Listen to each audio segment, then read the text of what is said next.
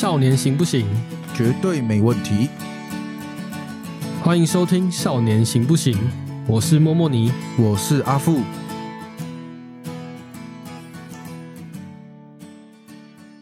今天是我们《少年行不行》第零集的试播集。那在节目开始，先跟大家介绍一下我们节目名称的由来。我们两个曾经都在少年时期有经历过刑事司法的阶段，所以现在我们有了相对稳定的目标跟生活之后，我想大家对于这块领域应该是蛮陌生的，所以想要来跟大家分享我们过去的故事还有心路历程。那接下来我们就先由我们两位主持人做自我介绍。那默默尼你要先开始吗？可以啊，我叫莫莫尼。那我现在正在就读一间私立大学的心理系。我跟阿富一样，曾经都是接触过司法的根生少年，在青少年时期有被关过，后来辗转找到了自己人生的方向跟规划以后，现在已经在了一个比较相对稳定而且明确的道路上。那阿富你呢？好，Hello，大家好，我是阿富。那今年二十三岁，目前就读于国立台北大学社工系的三年级。那曾经那些记录，对于其他人来说可能是污点或是阻碍，但对于现在的我来说，那可以是前进的动力，化作一些能量传递给听到我故事的同学或是朋友。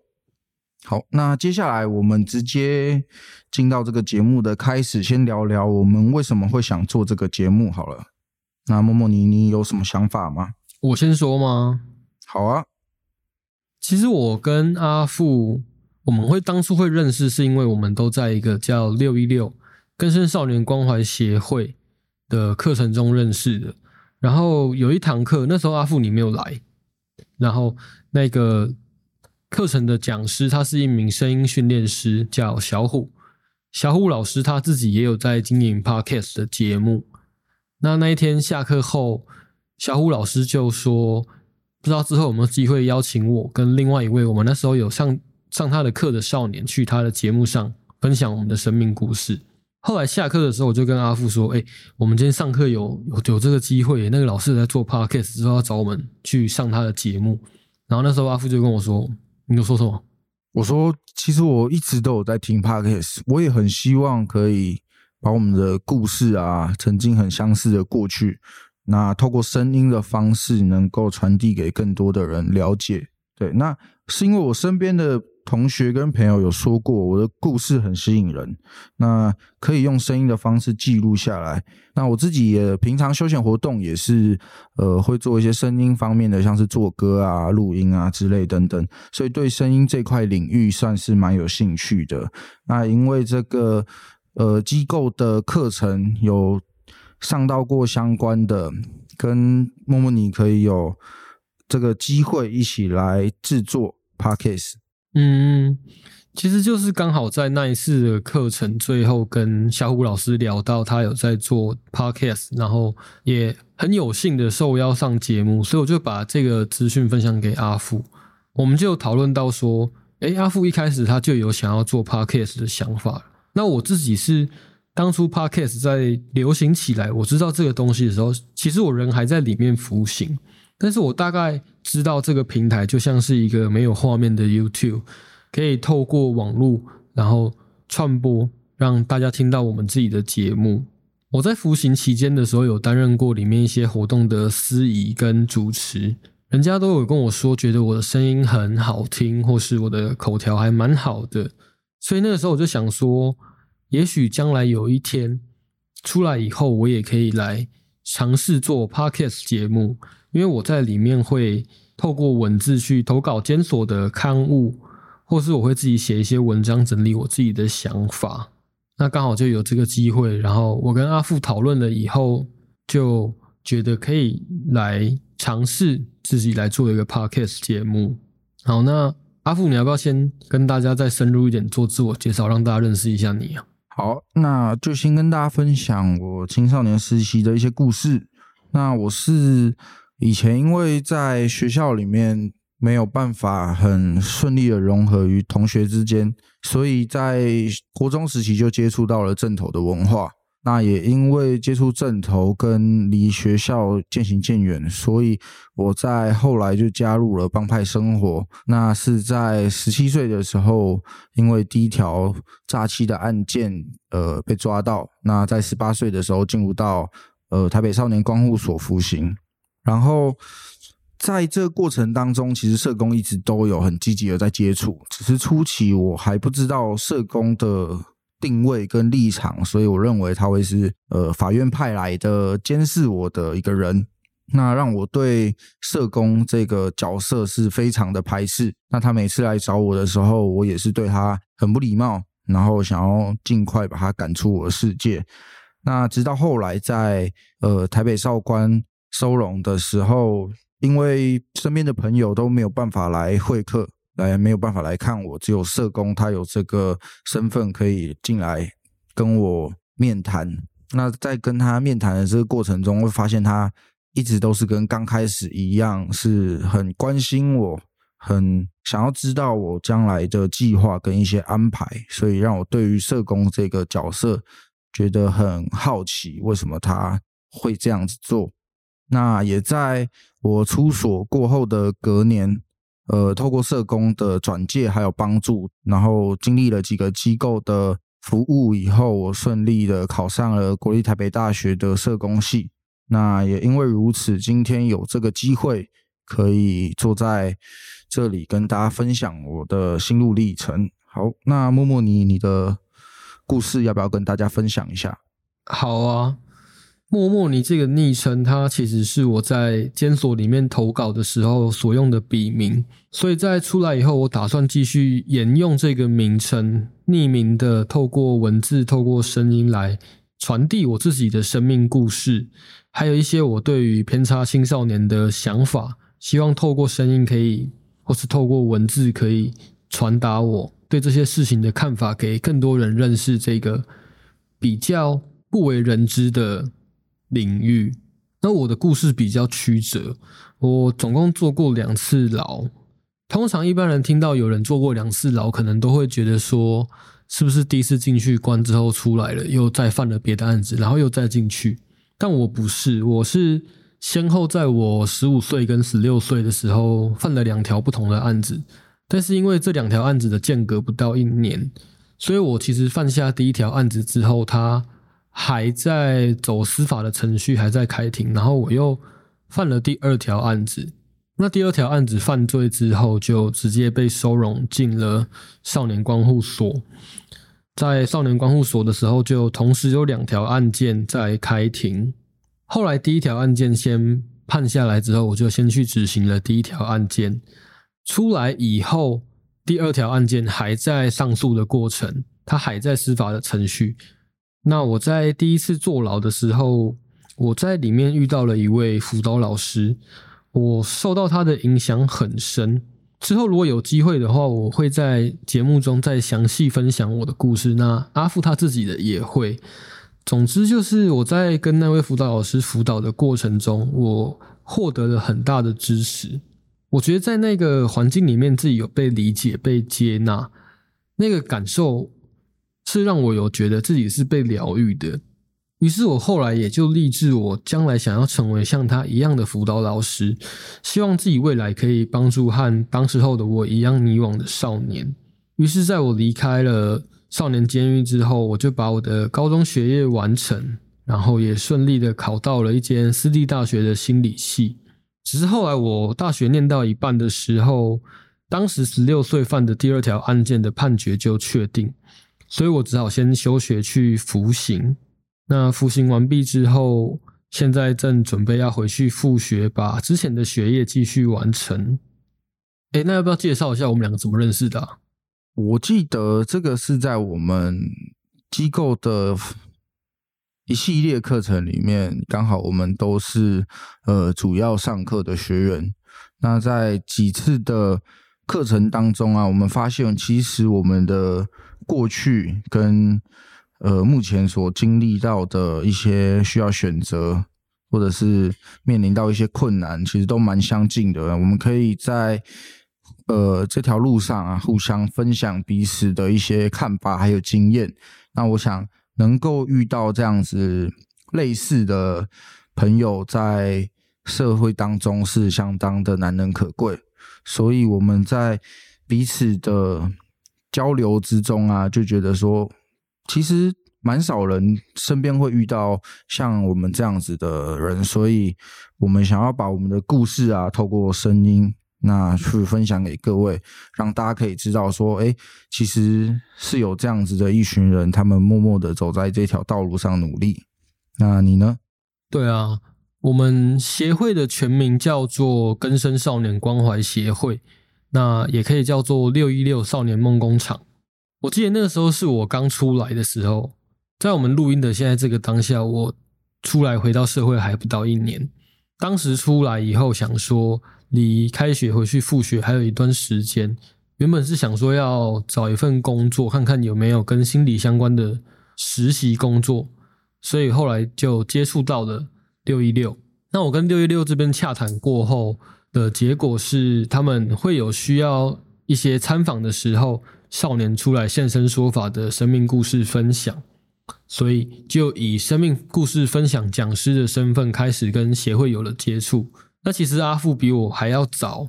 早大概两三年就开始接触协会，然后就在跟协会接触之后，他们说他们今年有举办了一系列的发声计划课程，就是培训我们这些已经相对稳定的根生少年，可以上台分享自己故事的少年们去上一些有关说话、有关表达的课程。那我就是在这个课程里面跟阿富认识。我记得那时候第一堂课讲师就是阿富，因为阿富他在协会已经有比较多的分享的经验，他在协会里面算是我的大学长、大前辈。那其实第一堂课的时候，我记得前面都是阿富你在分享你的故事，然后有一些互动的桥段。后来慢慢的，好像就我们对话就开始变得多了，因为那堂课还有其他的少年。然后我们就分享了很多彼此的经历啊、想法、遇到的困境跟议题，就发现我们有好多好多类似的经验，不管是以前的经历，或是现在的遭遇，还有对于未来即将面对的难题，有很多很多的共鸣。就我觉得一个还蛮难能可贵的机缘，是透过协会可以把我们这一些。正在努力改变自己的少年凝聚在一起，可以让我们感受到，哎，在说出一些自己遇到的困难点的时候，发现原来不是只有我自己在面对。所以我记得后来不只是那一堂课，后续我们上了几堂课，每一次下课之后，我们在离开教室，在楼下路边，我们都会聊到很久，聊到天都黑了，还舍不得走，对不对？对啊，我想能够在。这样子的机会遇到这样子的人，因为其实，呃，一路以来我身边出现过这样子的朋友其实不多啦，因为会在我们这个年纪选择朝向另外一条比较不一样的道路，我想是少之又少，所以能够在这样子的，呃，我们想要变好的方向这一条道路上面遇到有愿意一起。呃，携手一起作战，一起面对，呃，不管任何的困难跟需要做决定的时候的这一些朋友来说，对我们来说都是很珍贵的。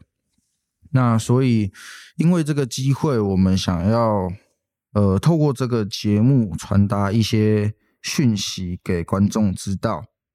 嗯，对啊，其实最巧合的是。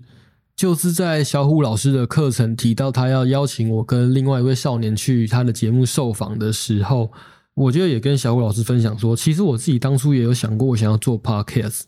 那协会的伙伴们听到了，就说他回去之后可以跟同事们讨论看看，也许有这个机会可以帮助我们圆梦。后来协会就跟我们说，诶，他们有经费可以帮我们买设备供我们使用，那我们我跟阿富要不要来试试看？所以我们就真的开始着手准备。那其实现在也是很阳春啦，我们就是在协会的办公室里面拿着两只麦克风，开始录这个第零集的节目。刚阿富有提到，我们想要透过这个节目传递一些讯息。嗯，你要先说说看吗？我们想要透过这个节目，呃，我就我想曾经我们都有在班上遇过一些比较皮的、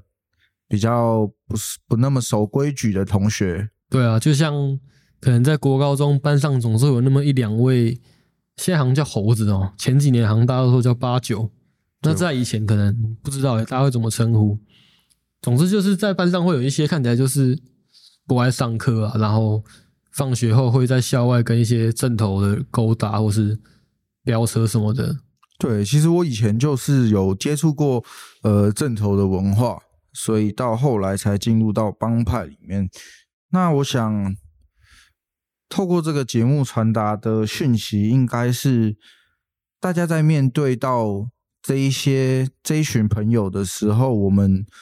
能不能够去更理解他们在说什么，或者是做什么？那可以透过我们的现身说法跟一些故事分享，让大家更能够了解，那也更能够用自己的方式去面对。对，就我自己的经验，有时候会听身边的同学在说，觉得路上那些在骑车的猴子什么的，就是社会乱源。但是其实，在在这些青少年的行为表现背后，是有很多原因跟议题错综复杂的影响之下，才会导致少年有这样的选择。那有关偏差青少年的议题，其实真的很广泛。除了少年个人自己可能内在心理的议题之外，家人、人际关系或是社会环境这些系统上的因子，对少年的影响也很大。我记得我之前跟阿富在私底下，我们好像有讨论过一些有关少年的非营利组织，或者是少年法庭、少年监狱这些体制上、法条上的问题，就是有关青少年的东西，真的能够讨论的很广泛。所以我希望我们可以透过这个节目，让更多人认识到，不只是根生少年，有一些可能还没有接触到司法的少年，也许就是现在。在你座位后面睡觉的那一个，让大家更认识这些少年，他们可能是因为什么样的原因，所以走上了这样的道路，或是逼不得已做出了这样的选择。对，我想我们其实做这个节目的初衷是想要让大家可以去更早的认识，还有发现到这一群青少年，在他们。出问题以前，我们就能够找到他们。那是不是可以透过我们自身的一些力量去协助、去帮忙？那让他们可以呃做一些更适当的决定，或者是能够让他们不要这么快的去选择到呃很极端的一些处理事情的方法。对，那我们其实是很想要透过大家的力量。去做到这些事情，所以也才会有这个节目跟大家分享我们一些心路历程，跟我们面对到的一些事情。嗯，对啊，其实我们节目名称“少年行不行”是阿富提出来的，然后我本来本来提议一个叫“浪少年”，那那个“浪”是流浪的“浪”，因为我觉得无论是现在的我们，或是过去的我们，在那个阶段。其实就很像一个正在流浪的少年，那一颗心是很渴望有人能够接住我们，所以我会希望我们大家都可以去用一个好奇的眼光来看待身边遇到的每一个少年，尝试去理解我们为什么会有这些行为，为什么会变成现在这个样子，同时也可以带大家一起进入我们曾经经历过的那个社会阴暗的影子里的世界。那我想这边可以分享我们后续几期会讨论什么样子的内容吗？哦，对啊，其实我们有先讨论了，我们后面可能可以跟大家分享什么。那我们后续会呃各自分享我们两位主持人的生命故事啊，那也会邀请呃有机会的话，可以邀请其他少年上来谈谈他们自己的生命故事。也会在生命故事分享的集数当中穿插讨论有关于青少年的议题，那例如说是家庭、人际，或者是工作、课业等等，那是如何影响着我们成长的历程？嗯，因为虽然刚刚前面我们都有简短的自我介绍了，但其实我们的生命故事还有更多值得诉说的部分。我相信每个人的生命历程都是一段很值得被聆听的故事，但是像我们这种有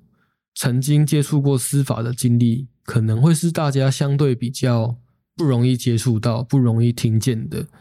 所以会希望可以在后续的节目中，我们来细细的诉说我们自己的经历。那在我们的经历中，会有一些议题跟我们。如何成为偏差少年？我们怎么会做出这样子的选择？有关，那我们就会把那些议题再额外拉出来去做额外的分享。那也希望有机会的话，如果听众们对于我们的内容有什么感到兴趣或者想知道的议题，欢迎留言给我们，我们会有机会的话再跟大家分享。好。那谢谢大家收听今天的少年行不行？谢谢大家，拜拜。